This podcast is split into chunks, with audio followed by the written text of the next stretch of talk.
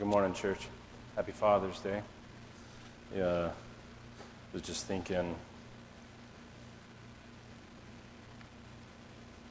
how sweet it is to have a Father in heaven whose voice is, whose voice is tender towards us, you know? And uh, I'm really proud of the fathers of our church and how far you've come and how far we've all come together and being fathers to our children after the fatherhood of God in heaven and you know, one of the most important things you can give your children is tenderness. It's one of the most important things that you can give your children is tenderness and just an environment that's tender where it's it's normal for them to hear a tender voice like thine, you know, and um, and I'm just really proud of how far the men of our church have come and carrying responsibility as fathers um, to their children and as fathers in our church, even.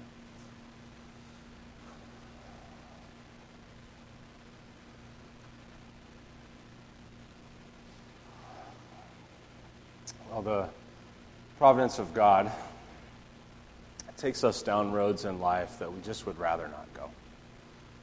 And takes us down roads, the providence of God takes us down roads that are not easy roads to walk. And, uh,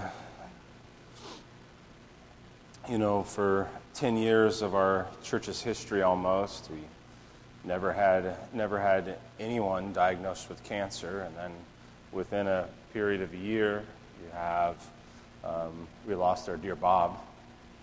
Um, who would have loved that simple song that had the Trinity in it, by the way, Barbie? He was always, he's always saying, Is our worship Trinitarian? Is our worship Trinitarian? And we lost our precious Bob and to cancer, and then, of course, the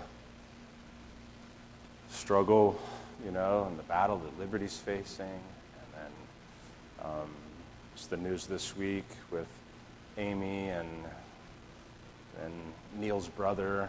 You know, the news of both of those came on the same day on Wednesday. And I don't know why the Lord does things like this, and I don't know why sometimes when it rains it pours on purpose, and I don't know why um, at times these particular roads that the Lord has for us to travel are the roads that He has for us to travel when He has for us to travel them, but um, I do have faith for them. I do have faith for them. And I want you to have faith for them too. And uh, of course, just kind of the reality of um, this week makes you think and long for the resurrection. It makes you think about and long for and wait for the resurrection. And we're in this passage of Scripture that has this I think, tension between the judgment of Jesus upon Israel's leaders and his tender, his response to answer the Sadducees' question and their issue, but uh, is full of tender truth for those who are his. And that's not really his point. That's not really his point. It's not necessarily the context. It's like you guys are wrong You've rejected the words of God. You've rejected the teaching of Scripture. You've rejected simple statements in the Old Testament that would have helped you understand that there is, in fact, a resurrection of the dead um, to live with God in everlasting life. And the Sadducees are um, some of Israel's leaders who oversaw the temple system. They were the ones who oversaw the temple business that we've already talked about. And um, but they deny that there's a resurrection from the dead. They deny that there's any real afterlife. And Jesus answers their question, and I hope encourages your heart today. I hope encourages your heart today um, with an age to come. An age to come. So let's pray to that. Father, we need encouragement. We need the strength and power of your words to give us faith and hope for what is true and what is true beyond what is seen. God, we pray that our church would have faith, it would take hold of unseen things that are beyond the things that are transient, things that are eternal in the heavens and will last forever. Lord, as we endure the life you have given us under the sun in a sin cursed world with souls at times that are languishing and hearts that are faint and bodies that are sick and broken and weak, we long for what our dear Lord says. So, would you encourage the hope of your people today and strengthen their faith to stand firm, to be patient for the day to come when we will rise from the dead? Lord, let us stand firm on these truths, though there might be many mockers in our way, the Western materialists who can't see beyond what's right in front of them would be enemies to us, would scorn us. Thank you that your people will stand in the assembly of the righteous in the last because of our dear Lord's death in our and our resurrection with him. Thank you, Jesus. Amen. Let's read the text. Luke chapter 20, if you're not there yet. Luke chapter 20. You probably knew where we were headed. We've been here for a while. Verse 27 there came to him some Sadducees, and they are very Sadducee because they are those who deny that there is a resurrection. Didn't you sing that song as a kid, like growing up in church? You know, I don't want to be a Sadducee because they're so Sadducee. No. Those who deny that there is a resurrection. Really, I mean, what a sadder way to live than that. And they asked him a question, saying, Teacher, Moses wrote for us that if a man's brother dies, having a wife but no children, the man must take the widow and raise up, raise up offspring for his brother. Now there were seven brothers. The first took a wife and died without children. And the second and the third took her. And likewise, all seven left no children and died. Afterward, the woman also died. In the resurrection, therefore, whose wife will the woman be? For the seven had her as a wife. And Jesus said to them, The sons of this age marry and are given in marriage. But those who are considered worthy to attain to that age and to the resurrection from the dead neither marry nor are given in marriage, for they cannot die anymore because they are equal to angels and are sons of God, being sons of the resurrection. But that the dead are raised, even Moses showed in the passage about the bush, where he calls the Lord the God of Abraham and the God of Isaac and the God of Jacob. Now, he is not the God of the dead, but of the living, for all live to him. Then some of the scribes answered, Teacher, teacher, you have spoken well for they no longer dared to ask him any question.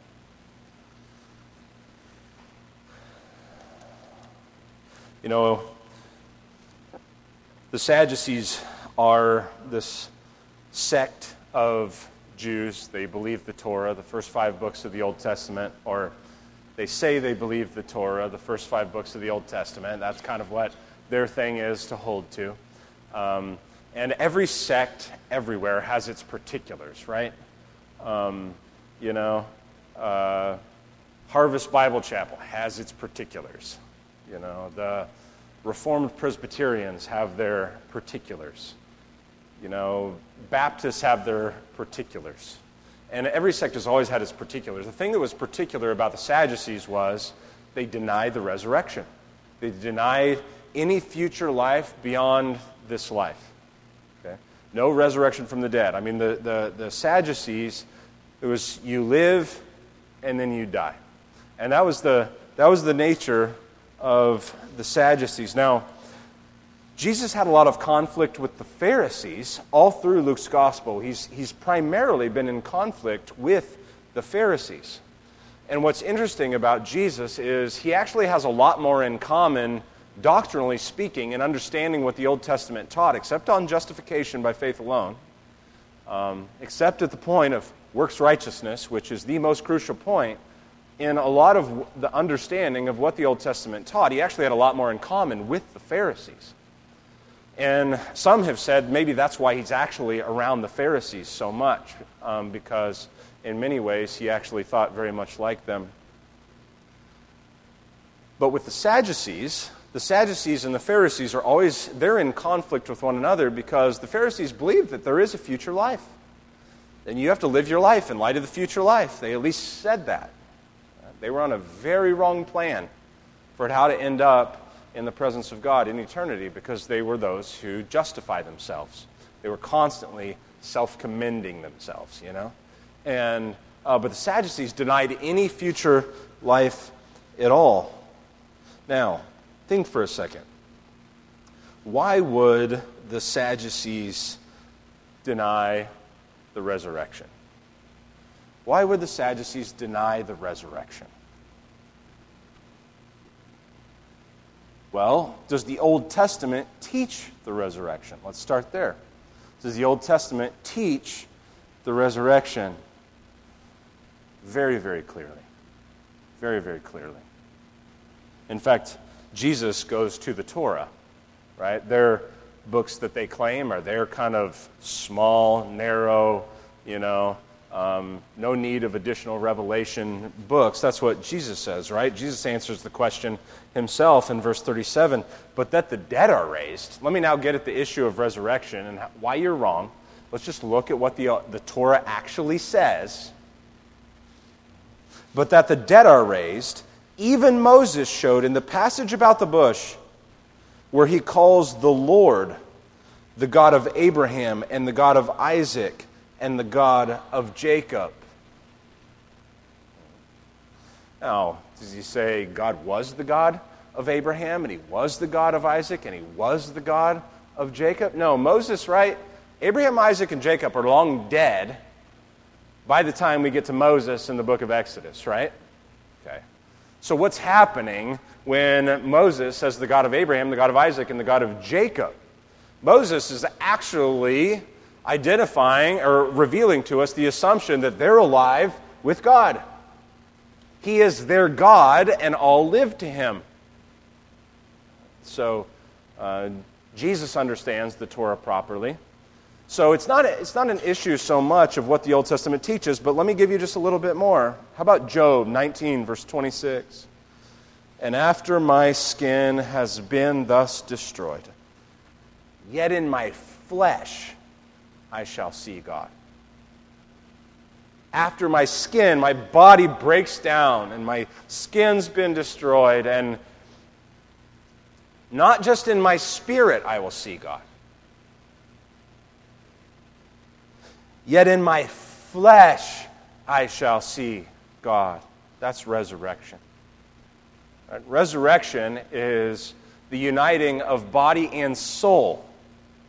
It's not just going to live as a spirit, you know? I mean, today we kind of have to clear away a little bit of the underbrush because we've so devalued and watered down into this weird muck what, the, what everlasting life is. Right? We kind of have this idea that the life beyond that, that age, beyond this age, is kind of like a, you know, we're bouncing around on white puffy clouds and, you know, it's like, like we, it's like we're a bunch of cupids flying around with love arrows.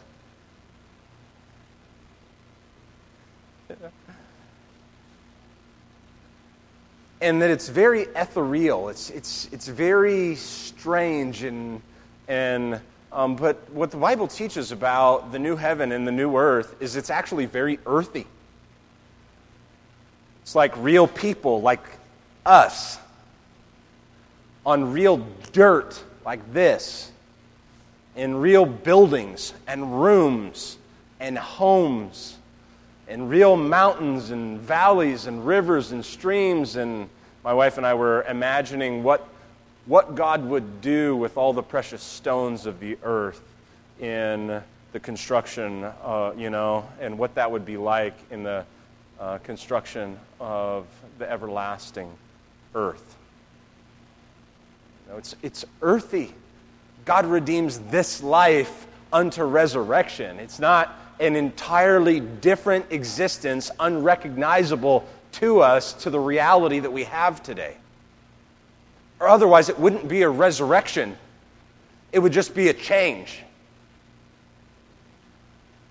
And so the resurrection is the uniting of the body and soul. And so, um, well, Job 19:6, I love that. Yet in my flesh I shall see God, whom I shall see for myself, and my eyes shall behold, and not another. My heart faints within me.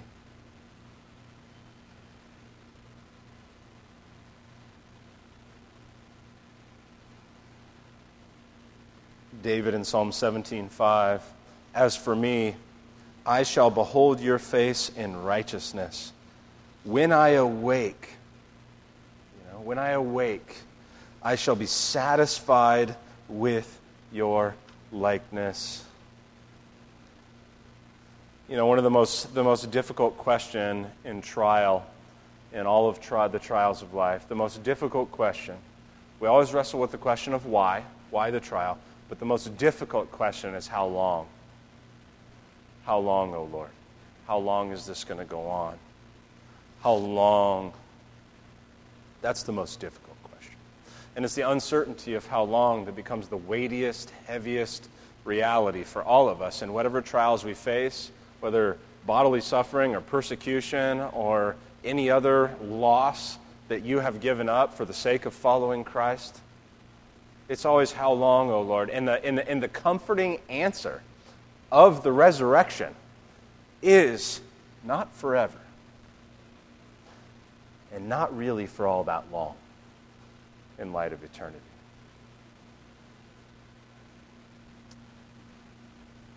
David in Psalm 16, have you ever understood Psalm 16 properly and thought about the resurrection? Psalm 16:10, "You will not abandon my soul to Sheol, to the grave, or let your holy one see corruption. You make known to me the path of life. In your presence there is fullness of joy. At your right hand, resurrection beyond the grave. At your right hand are pleasures forevermore, raised to life beyond the grave." Right? And so, how would you like to have the Sadducees as pastors?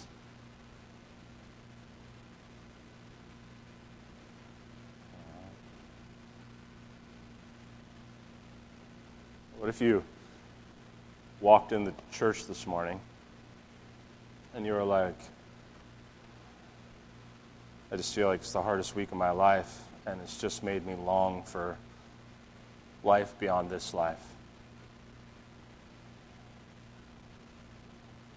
And the Sadducees overseeing the, you know, temple worship, the, the, not the temple worship, the business that was happening in the temple. By the way, that's why the Sadducees and Pharisees were always in conflict. Okay? Or, sorry, that's why the Sadducees want to kill Jesus, because he just overturned the Gentile courts. Okay? And the Sadducees and Pharisees didn't get along in much. But for different reasons, they're both united in wanting to kill Jesus. And so the sect of the Sadducees is now getting exposed here. You walk into church, and so, you know, you buy your $20 ticket so that you can you know, find your seat to worship God. And then the, you know, the religious leaders of your day just say, you know, I, there's not really anything beyond this life. I, I, wouldn't, I don't want you thinking that there's something beyond this life. There, there's nothing beyond this life.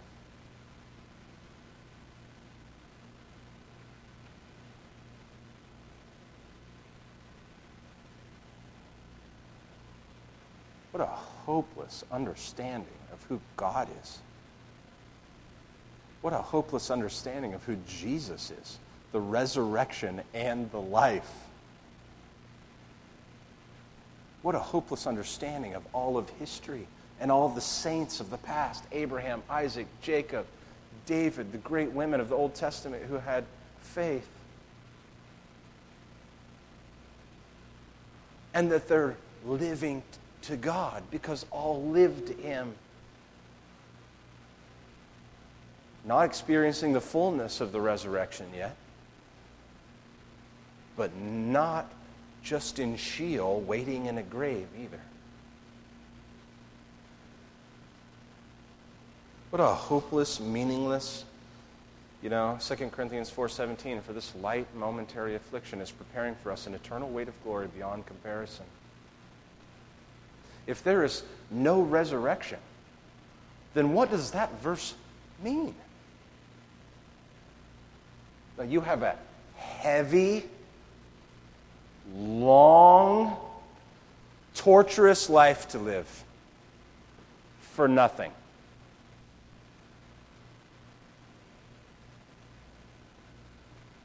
And ultimately, for the Sadducees, right, their denial of the resurrection is their rejection of Jesus.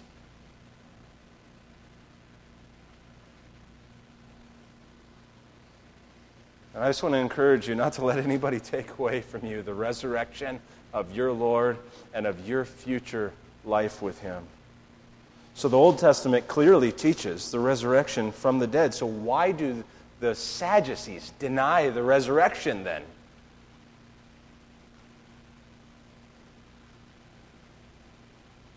Remember, remember how I taught you how character corrupts sound doctrine? And we usually think it's the other way around. We usually think if we get our doctrine wrong, we'll have bad character. And is that true? That is true too. But oftentimes, the reality of what's actually happening is our wickedness refuses to accept what the Bible teaches, right? And so our character and our evil actually corrupts sound doctrine. We won't believe what the Bible teaches because we're evil.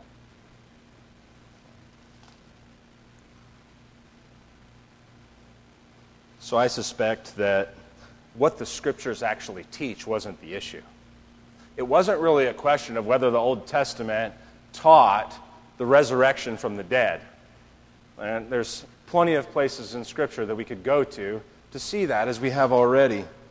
The issue was the Sadducees were responsible to oversee the temple business, they were greedy materialists. And so, why do you think so many Americans just today now just say we live and then we die and that's it? Why is the why is evolution, you know, which really gave a justification for lost people to suppress the truth and unrighteousness, that we just live and we just die and no one's accountable to God, that all of these things and all this life, chance, random processes, were just kind of stardust that banged into, you know, all of the beauty and the order and consciousness that we see and perceive everywhere. Why? Because if you're wicked, then you don't want to stand before God and give an account for your wickedness. And if you're wicked and your, your conscience weighs on you, then what you will do is you will do everything to push away the pain of your conscience condemning you. And if you're guilty and the weight of guilt is weighing you down, then you will find every imaginable thing you can think or possibly believe to try to get rid of that guilt so you can live a problem free life according to all of your desires that you wish. And so the Sadducees are wicked. They have corrupted the worship of God. They have become wicked, or they have become, uh, they have been held back the Gentiles from coming into the court of God to worship Him. They have held back the nations from the worship of God and profited off of it at the same time. And if there is a resurrection, if there is a resurrection of the living and the dead, then what's going to happen? They're going to stand before the living God and they're going to give an account for all of their wickedness and their corruption. And the picture does not look good for them. So, we deny that there's a resurrection because this is what all humanity has always done, suppress the truth and unrighteousness, Romans 1:18. Suppress the truth and unrighteousness.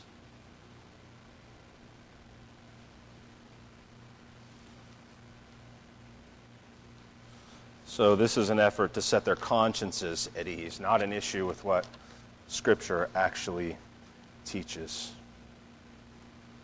And so they're out to kill Jesus because if they're all there is is this life, I might as well get all I can before it's over. Right? The Sadducees aren't much different than, you know, modern Westerners. He who, who dies with the most toys wins.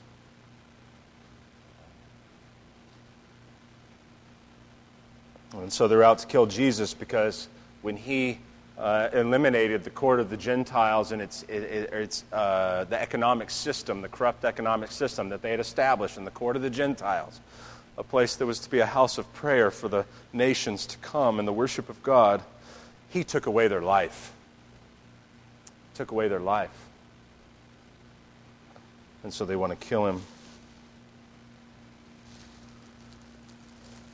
So there came to him some Sadducees, those who deny that there is a resurrection. They're trying to trap him, right?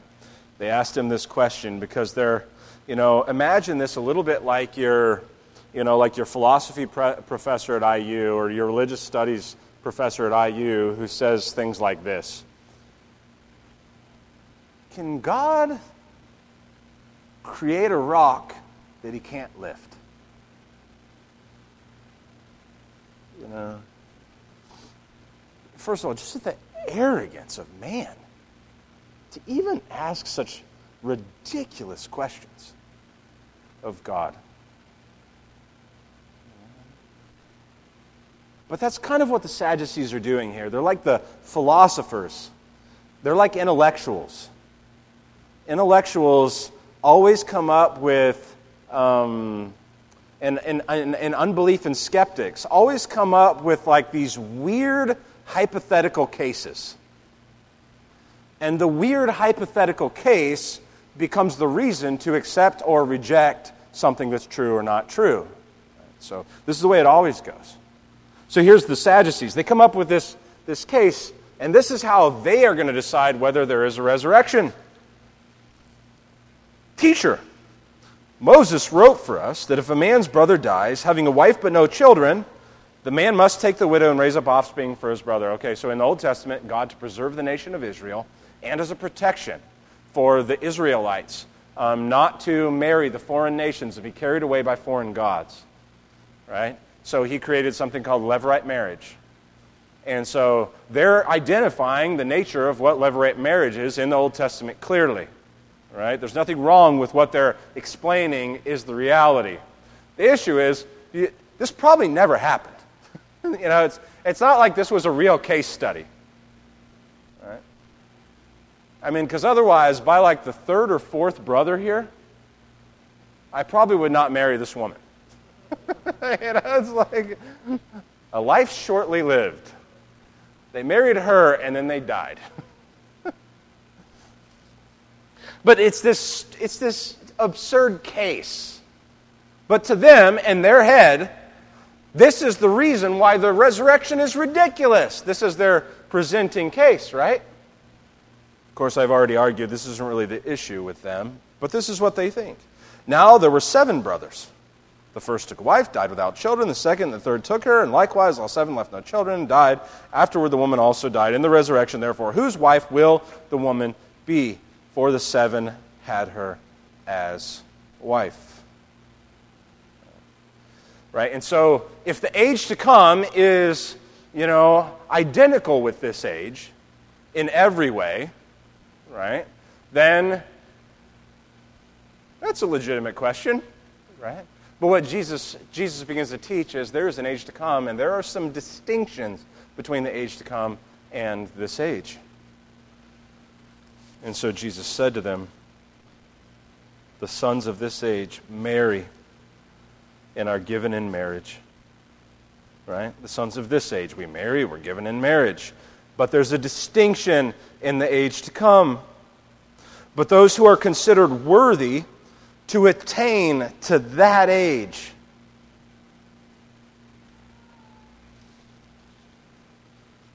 into the resurrection from the dead. They neither marry nor are given in marriage. Okay, so in the age to come, you will not be married. You will not be married to your current spouse. There will not be any family in the way we think about family in this age in heaven. You will obviously know who your family was because there's a resurrection and there will be identification. We will be raised to something identifiable right, as to this life.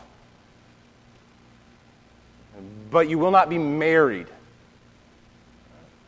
Um, in Matthew's account, right? They'll, for they will be like the angels in heaven. Well, what does that mean? That's where we kind of got this idea that we all just float around like bright lights in the sky, you know?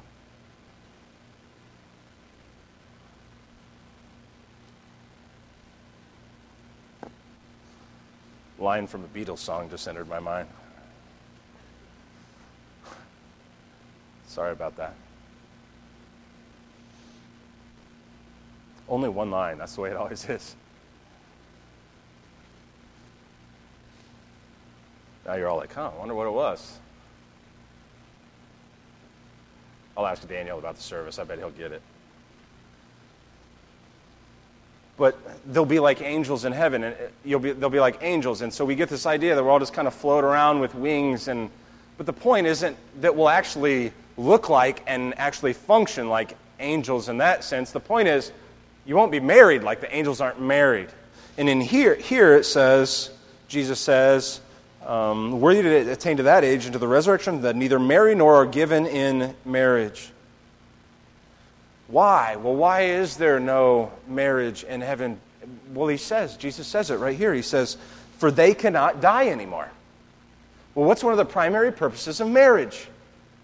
We don't talk about it in the church today, and we haven't talked about it for 100 years, but one of the primary purposes of marriage is procreation, a godly offspring for Christ's church, children to fill the earth with the knowledge of the glory of God. But if you're not going to die anymore, there's no need for replacement for that to be the case the earth will be ruled and subdued, and all of God's people for whom Christ shed his blood will be there, and there won't be any need for any more. So they cannot die anymore.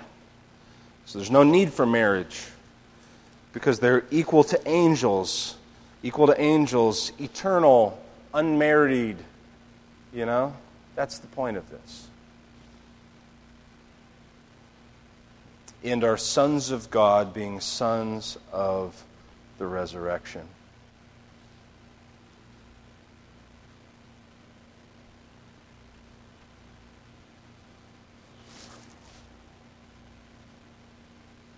I like Jesus' teaching on the resurrection a whole lot more than I like the Sadducees' understanding of the resurrection. And it's really fascinating the phrases that Jesus piles up here. You know, he uses these phrases that challenge our understanding of his grace, like, but those who are considered worthy to attain to that age. Obviously, we're not talking about those who worked the hardest and who lived the best life and who were the nicest, most moral people and were the kindest and they just, just were so wonderful. That's not what he's talking about. you are considered worthy to attain to that age because of your union with Christ. Christ is worthy to dwell in the presence of his Father forever. And you are united with Christ because he shed his blood for you. And because he is worthy, you are worthy with him. Christ shed his blood for you. If I were to ask you this, how are you saved? What would you say? Would you say by faith? Because that wouldn't be true. Because you're saved by the blood of Christ. The blood of Christ saves you and makes you worthy to attain to the age to come. Your salvation comes to you the point you believe. It is applied to you through faith. That is the moment where it actually becomes yours in your real experience, but you are not saved by that. You are saved by the blood of Christ. And it is the blood of Christ that makes you worthy to attain to that age.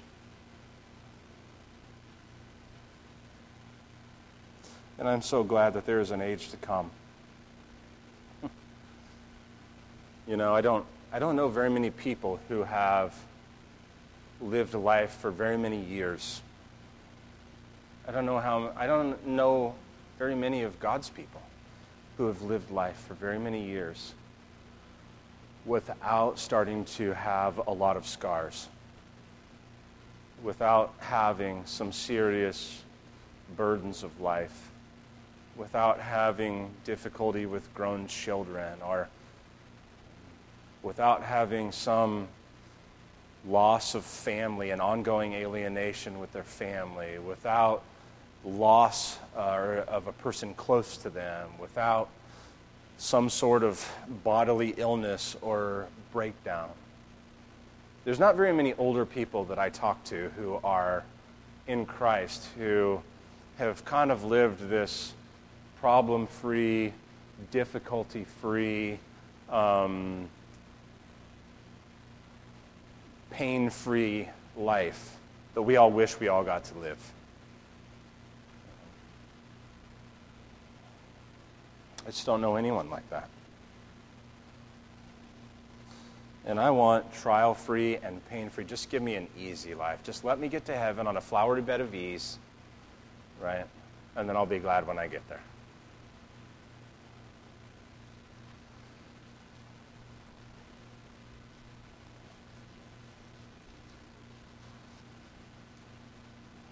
And all of the difficulty of life and all of the difficulty. You know, I don't know anybody who hasn't had, doesn't have difficulty in their marriage.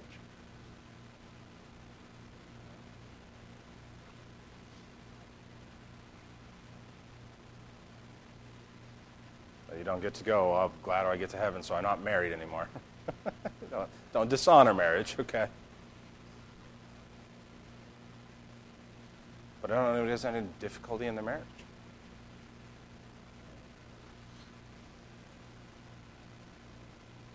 I mean, when my wife and I, if you didn't get a chance to listen to the podcast that we emailed you, I really would encourage you to do it. I hope it's just such an encouragement to you. But I mean, my wife and I got married, our, our first five our first five weeks of marriage, we were at our uh, honeymoon destination for about three hours, maybe four.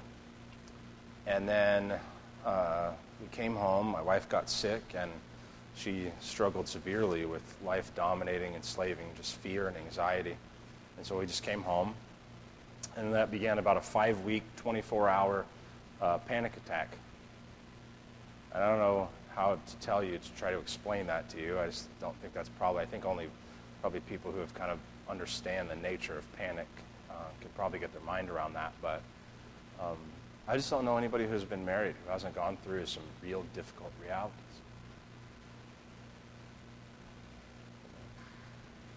And the resurrection tells me that it actually is light, momentary affliction. It is light, momentary affliction. And it is not meaningless. And it is not purposeless. And it is not vanity. And it is not striving after the wind. It is preparing for you an eternal weight of glory. And it is weaning you from everything that your heart wants in this world. And it is blinding you, it is darkening your eyes to having your eyes set on this world and what I think I'm supposed to have in this world in order to be happy, in order to live a problem free life, in order to live in a world without sin.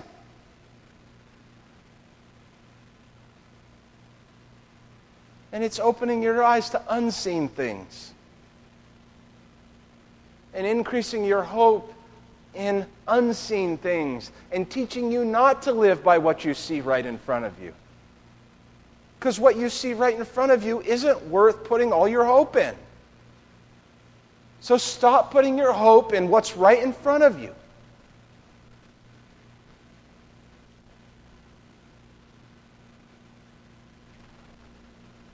And so, all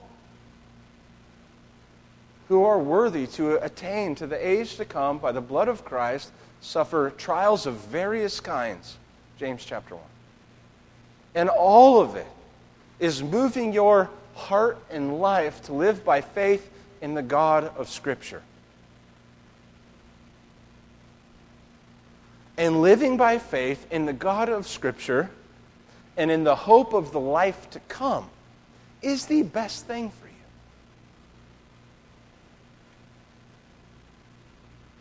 And so don't have malice and hatred towards God because He's taking away from you what's bad for you to give to you what's best for you. Submit yourselves to God. Submit yourselves to God in the trials that you face.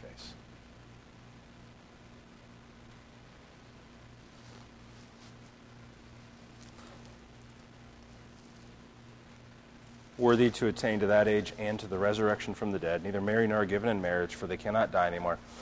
But these phrases are wonderful because they're equal to angels and are, they're sons of God, being sons of the resurrection. When you're a son of God, you take on your father's likeness and you belong to him as your father. He is your father and you're his sons and daughters. When you take on the resurrection, you belong to that age of the resurrection of body and soul together and life eternal, not floating around like bright lights in the sky, but to a new heavens and a new earth, not even to an earth that's completely annihilated and recreated, to an earth that will burn, but the burning will be refining by fire.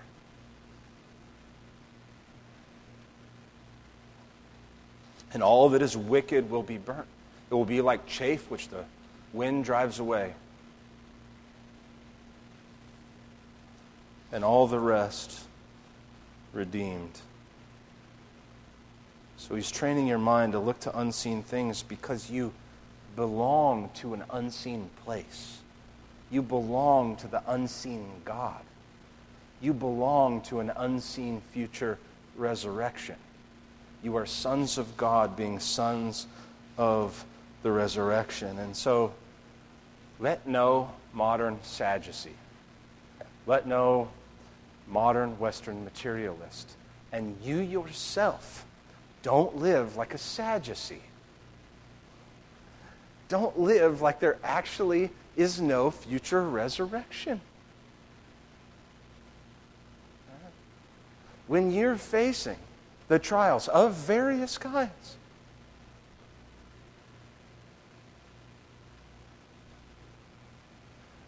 think long and hard about the resurrection and let it cheer your heart. Let it actually cheer your heart.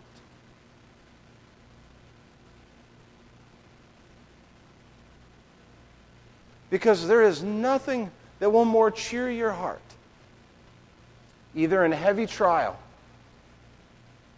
or in the hour of your death, the resurrection. And so have faith in what Jesus is saying. Don't be a denier of the, don't be a functional denier of the resurrection. You know, um, my dad was a functioning alcoholic. He got up, he went to work every day, he provided for our family, I had a house, he took me to sports games, et cetera, et cetera, et cetera. He's a functioning alcoholic. And I didn't mean to dishonor my dad in saying this. It's the only thing I could think to illustrate many wonderful things about my dad that I carry with me and that are who I am by nature.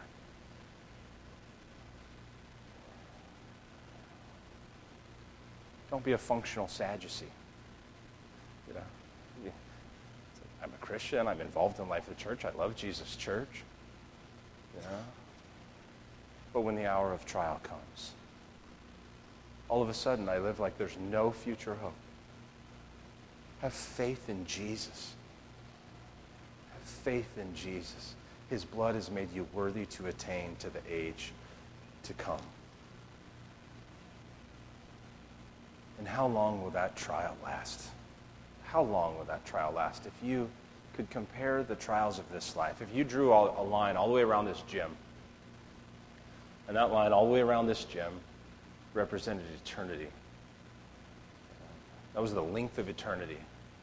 How big would be the spot where the trial of this life is on that line?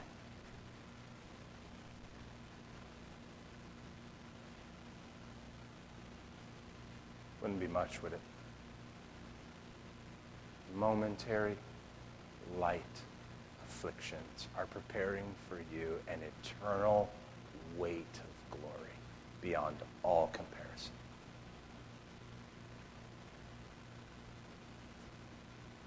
So submit yourself to God in all the trials that you face and give thanks to God in all circumstances. 1 Thessalonians 5:17. Give thanks in all circumstances to your Father in heaven and worship Him through the trials you face. God doesn't become less worthy of your worship and less worthy of your praise because of the trial you face.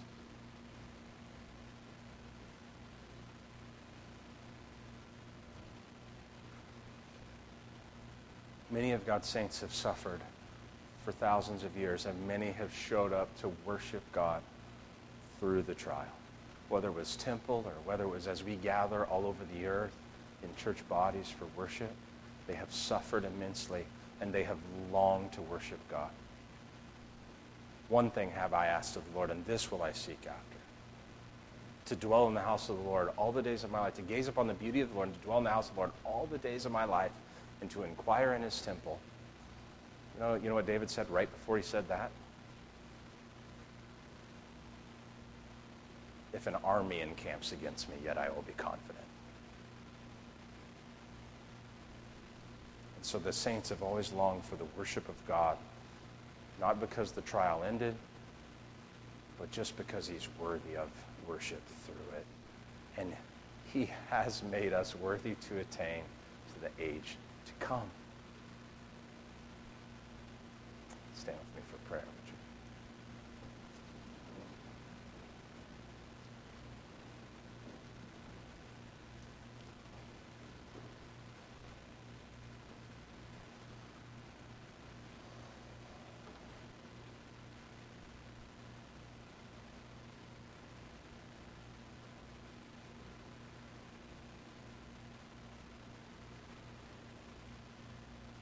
Father, we give you praise that you have redeemed us by the precious blood of your dear Son.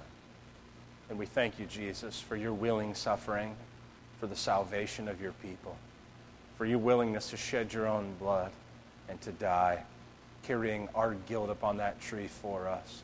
And we thank you that even in seasons of trial, we can be of good cheer. Thank you for many older saints and the good cheer they have, even though they have the most aches and pains, even though they have had the most loss in this life, even though that they um, have had the most trials oftentimes in this life, and yet they are sweet and oftentimes full of so much joy in the Lord that the younger of us could only covet. And you have done this work, Father, in them in preparing for them an eternal weight of glory through trial. Lord, let us look to those a few years ahead of us and see their faith and take hold of it ourselves. To those who are younger, to take hold of Christ and his submission to the trial of the cross, and to submit ourselves to God through every providential day and every cup of trial that you that he gives to us. Thank you for the encouragement, Father, that you kiss the cup of trial before you give it to us. And that will only amount to our good. Father, through the difficult days ahead for our church family, we praise you and we bless your name and we exalt your name together. You are God Most High and you are our Redeemer.